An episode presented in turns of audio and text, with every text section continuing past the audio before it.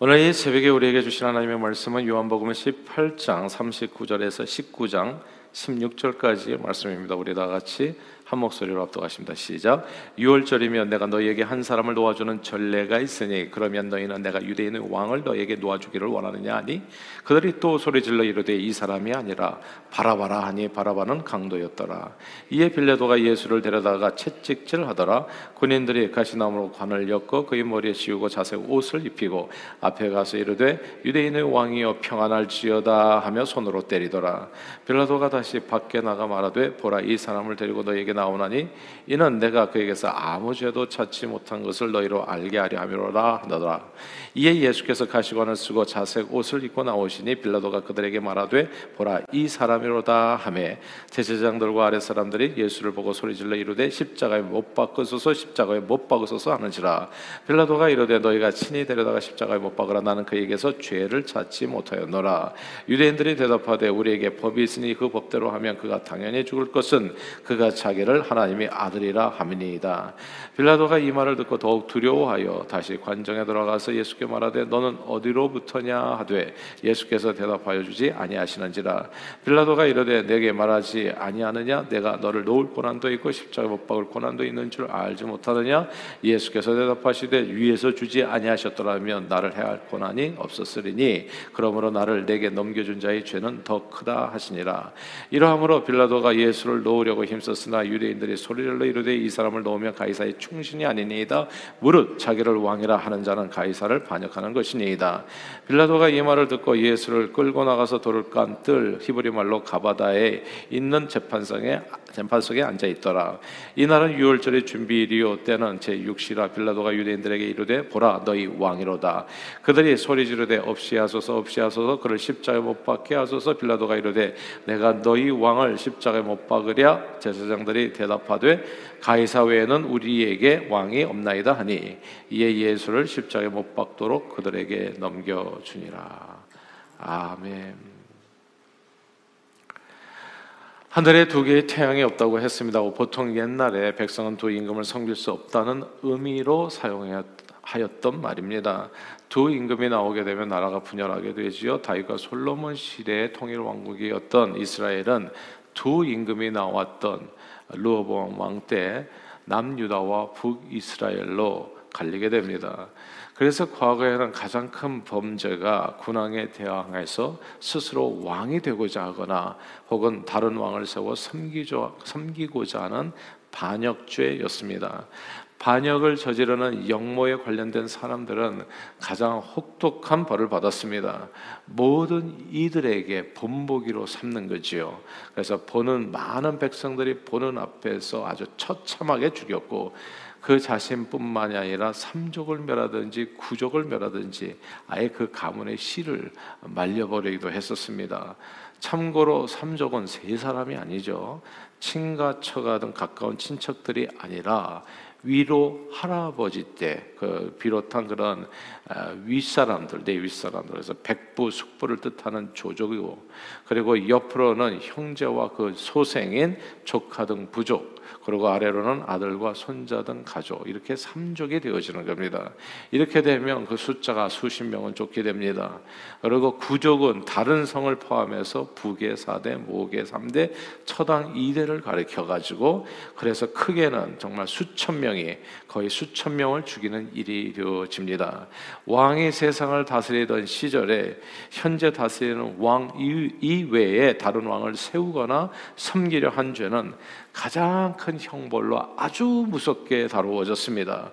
범인 그 그렇게 주모한 사람은 뭐 이제 능지처참이라고 하잖아요. 이렇게 뭐 정말 표현하기가 좀 너무나 참혹해서 그런데 그런 형벌을 받고 또한 그와 연결된 사람들이 작게는 수십 명에서 크게는 수천 명의 죽임을 당하는 그 죄가 이제 이게 반역죄였던 겁니다.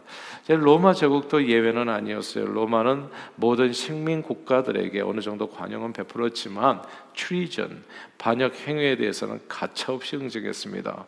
법정 최고형을 구형하고 어김없이 그렇게 감히 로마에 대항해서 그 누구도 이제 이렇게 본보기로 보여가지고 다시는 준동하지 못하도록 식민지 백성들이 길을 많이 꺾어 놓았던 겁니다. 그 법정 최고형이 모든 사람들이 보는 앞에서 그냥 언덕 꼭대기에 그렇게 달아가지고 아 그렇게 아주 처참하게 죽이는 법정 최고형이 그게 십자가형이었던 겁니다. 예수님은 감히 로마 황제에 대항하여 스스로를 높여 왕이 되려 했다는 죄목으로 십자가형을 받고 죽게 됩니다.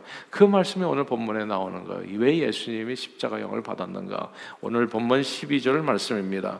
12절 말씀 같이 한번 읽어볼까요? 12절 읽습니다. 시작. 이러므로 이러함으로 빌라도가 예수를 놓으려고 힘썼으나 유대인들이 소리질러 이르되 이 사람을 놓으면 가이사의 충신이 아니니이다. 무릇 자기를 왕이라 하는 자는 가이사를 반역하는 것이니이다. 아멘. 여기서 자기를 왕이라 하는 자는 가이사를 반역하는 것. 예. 그러니까 예수님은 반역죄로 죽은 거예요. 가장 처참한 형벌을 받고.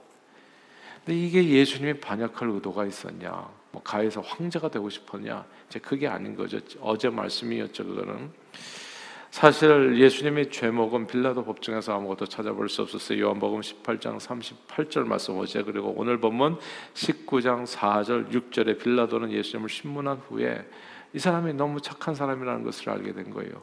뭐 선한 일만 한 사람, 의로운 사람. 그에게서 아무리 털어도 보통은 먼지가 나오는데 이 사람은 먼지조차 나오지 않아. 그래서 죄도 아무 죄도 찾지 못했다고 빌라도가 자기가 판사가 고백한 거예요. 그러니까 예수님을 죄 없으신 예수님을 때리고 벌할 명분이 하나도 없었습니다. 그런데 그래도 사람들이 하도 소리를 지르니까 이게 막 때리기는 한 거죠 이제 채찍을 치고. 예. 근데 예수님을 더 이상 잡고 있을 수 없었어요. 그래서 도와주려고 했습니다.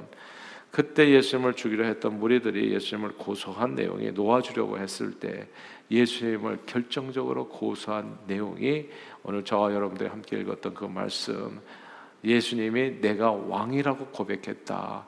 자기를 왕이라고 고백하는 이 사람은 가이사에게 반역한 거 아니냐 이렇게 고성한 거예요. 왕의 권세가 하늘을 찌르고 한 하늘에 두 개의 태양이 없다고 믿었던 그 시절에 자신을 스스로 높여 왕이라고 칭한 자를 로마 황제의 직속인 로마 빌라도 총독이 그냥 둘 수는 없었던 겁니다. 그런 고소가 일단 되어지고 난 후에는 뭔가 형 집행이 이루어져야 되는 거죠.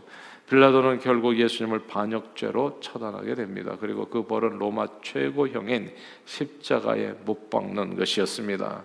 그러나 여기에서 예수님을 정말 십자가에 못 박은 사람들이 누구인지 우리는 그 정체를 좀 분명히 주목해야 됩니다.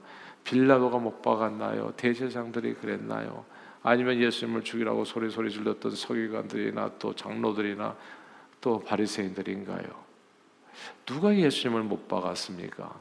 근데 오늘 본문에 보면 예수님을 못 박은 사람들의 외침 속에 예수님을 못 박은 모든 사람들의 공통점이 있다는 것을 알게 돼요. 이게 되게 중요한 겁니다. 우리 다 함께 오늘 본문 요한복음 19장 15절을 읽겠습니다. 19장 15절 읽어볼까요? 시작. 그들이 소리 지르되 없이 하소서 없이 하소서 그를 십자가에 못 박게 하소서 빌라도가 이르되 내가 너희 왕을 십자가에 못 박으랴 대제사장들이 대답하되 가이사 외에는 우리에게 왕이 없나이다 하니 아멘. 여기에서 내가 너희 왕을 십자가에 못 박으랴 저들이 대답하되 가이사 외에는 우리 왕이 없나이다. 이 구절을 주목해야 됩니다. 빌라도가 유대인들에게요 예수님을 너희 왕이라고 칭하고 유대인들은 우리 왕은 가이사라고 답변한 이 내용이 흥미롭습니다. 너희 왕 우리 왕이에요. 너희 왕이 아니냐? 아닙니다. 우리 왕입니다. 우리 왕은 다른 데 있습니다. 사랑과 자비가 넘치는 구원자 예수님이 너희 왕이 아니냐?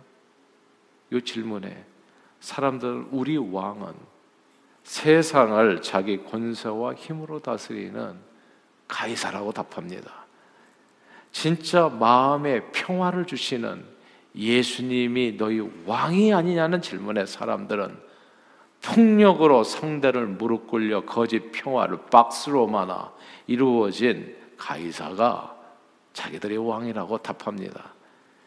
영생의 축복을 주시는 하늘에 계신 하나님이 너희 왕이냐는 그 질문에 사람들은 이 세상에 내가 사는 날 동안에 온갖 쾌락과 재미를 선사해 주는 세상 왕 마귀가 자기들의 왕이라고 답합니다. 사랑하는 여러분, 여러분들의 왕은 누구십니까? 여러분들은 어떤 왕을 자기 중심에 모시고 사십니까? 누구 말을 잘 들으시고 누구에게 순종하고 누구를 따르고 계십니까? 예수님을 십자가에 못 박은 사람들은 예수 왕을 버리고 세상 왕을 택한 사람들이었습니다. 하늘 하나님을 버리고 이 세상의 모든 잡신들과 거짓된 권세들 앞에서 절하는 사람들, 하늘 하나님의 주시는 진정한 평화를 거부하고 세상 재물과 건강과 쾌락과 인맥이 주는 거짓 평화를 의지하는 사람들, 너희 왕, 우리 왕, 여러분들의 왕은 누구십니까? 아, 사무엘상 8장에 보면요. 이스라엘 백성들이 사무엘 선지자에게 아주 집요하게 이스라엘 민족 모두를 다스릴 왕을 세워달라고 구하는 내용이 나옵니다. 사무엘이 하나님께 들은 말씀으로 세상을 잘 다스리고 있었거든요. 에베네셀 돌도 세우고 다시는 이스라엘을 건드리지 못하도록 하나님의 말씀으로 정말 하나님께서 지키는 그런 나라가 되게 한 거예요. 하나님의 계신데도 불구하고 이스라엘 백성들 그래서 지켜져서 그냥 국태민안한 나라가 되었는데 그때 왕을 요구하는 겁니다.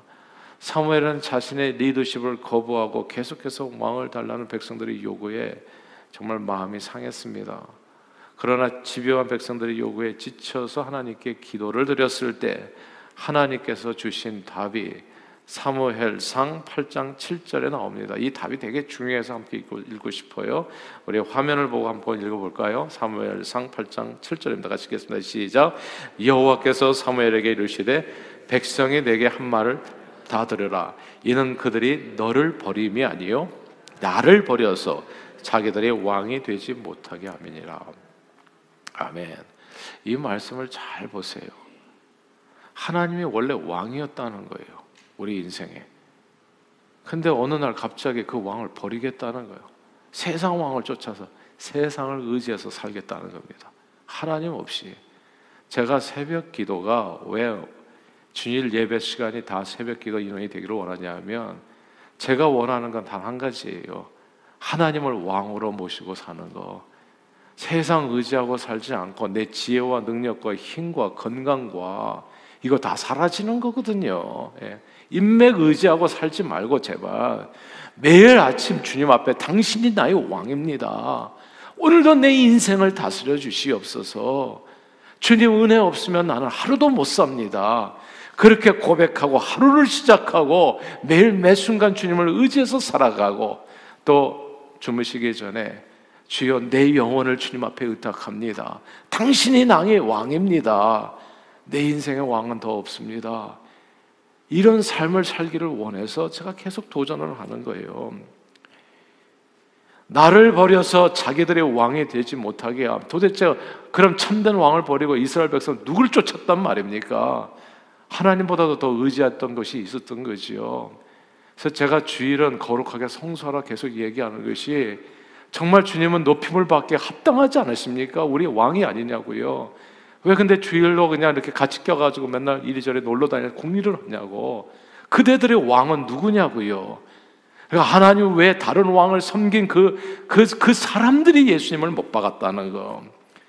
우리에게는 태초부터 언제나 왕이 있었습니다. 창조 우리가 깨닫든지 못했든지 여러분은 저절로 태어난 것이 아니 이 세상에.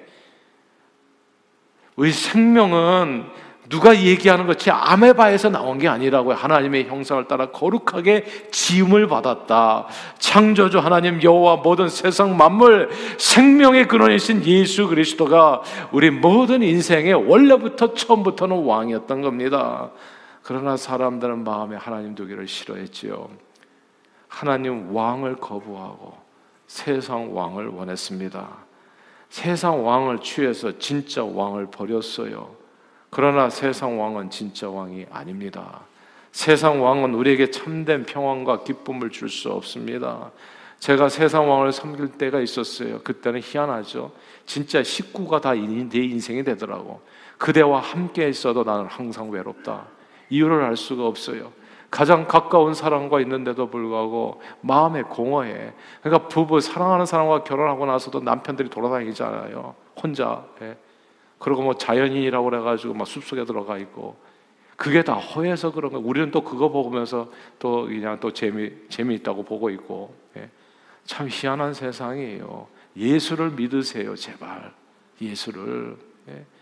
예수를 여러분의 심령의 왕으로 삼으시라고요. 저는 허기져 있었어요. 예수 믿기 전에는 항상 뭐든지 그대와 함께 있어도 항상 외로웠어요. 친구들하고 함께 몰려다니면서도 뭐가 그렇게 외로운지 또 항상 배고프고 목마르고 예. 근데 예수 만난 후부터 그 갈증이 사라졌다니까요. 사람들은 마음에 하나님 두기를 싫어하고 세상 왕을 하나님 왕을 거부하고 세상 왕을 원했어요. 그러나 세상 왕은 진짜 왕이 아닙니다. 참된 평안과 기쁨 못 줘요. 세상 왕은 거짓된 temporary 잠시 잠깐의 평화와 행복, 쾌락만을 줄 수 있습니다. 세상 왕을 의지했던 이스라엘들은 보세요. 이스라엘 백성들은 모두 그 왕과 함께 망했습니다. 오늘 본문에서의 그 역사는 반복됩니다. 이스라엘 백성들은 역시 우리 모든 인생의 진짜 왕을 버리고요. 세상 왕을 자기들이 왕으로 모십니다. 이게 너희 왕 아니냐? 진짜 우리 왕이잖아요. 근데 이스라엘 백성들이 힘써 거부하고 우리 왕은 예수가 아니라 가이사가 내 왕이라고 얘기하잖아요. 이게 너희 왕, 우리 왕이에요. 오늘날에도 예수님은 세상 왕을 자기 왕으로 삼는 자들에게 버림을 받습니다. 우리 심령의 참된 주인이 인간들이 만든 가짜 왕들, 세상 쾌락과 재물과 건강과 그런 우상들이 엄청 많잖아요. 그 우상들에게 오늘도 쫓겨나는 겁니다. 우리 심령의 주인이 그렇게 십자가에 못 박히는 거지요. 그렇다면 오늘 이 아침에 너희 왕, 우리 왕, 여러분들의 왕은 누구십니까? 하늘 하늘에 두 개의 태양이 있을 수 없습니다. 우리는 오직 한 왕만을 섬길 수 있어요. 가이사를 선택하시면 세상 왕을 선택하시면 예수를 십자가에 못 박게 됩니다. 그러나 세상 왕을 선택하시면 반드시 기억하십시오. 예수님께서 십자가에 그렇게 처참하게 돌아가신 그 모습이 곧 이어지는 우리들의 모습이 될 수 있다는 것. 두 왕을 섬겨서는 안 돼요. 그렇죠? 그리고 어떤 왕을 섬기느냐에 따라 가지고 다른 왕에게는 트리전 반역이 될 겁니다. 세상 왕을 섬기면 이 세상에 100년 사나요? 120년 사나요? 그 동안만 괜찮을 수 있습니다. 그러나 그 다음에는 한 번 죽는 것은 사람에게 정하신 것이요. 그 후에는 심판이 있는데 그 후에 진짜 왕을 만나게 됩니다. 진짜 왕을 만나게 되면 가짜 왕을 섬긴 그 반역죄에 대해서 심판을 받게 된 겁니다. 그리고 반역죄는 가장 큰 형벌입니다, 여러분. 그게 지옥 성경에 나오잖아요. 불로 소금 치듯 하는 그곳에서 영원히 이 세상 왕이 줄 수 있는 그 형벌은 아무것도 아니에요. 그 반역죄 형벌, 십자가형이 뭐 그까이 거뭐 예. 하루 정도 고통받으면 사람 목숨밖에 끊을 수 없잖아요. 예수님이 경고였습니다. 세상 왕 두려워하지 말아라. 기껏 너의 육신의 목숨 하나 빼앗아가는 것. 진짜 너희가 두려워할 것은 너희 몸과 영혼을 영원히 지옥에서 멸할 그 하나님을 두려워하라. 진짜 왕을 두려워하라.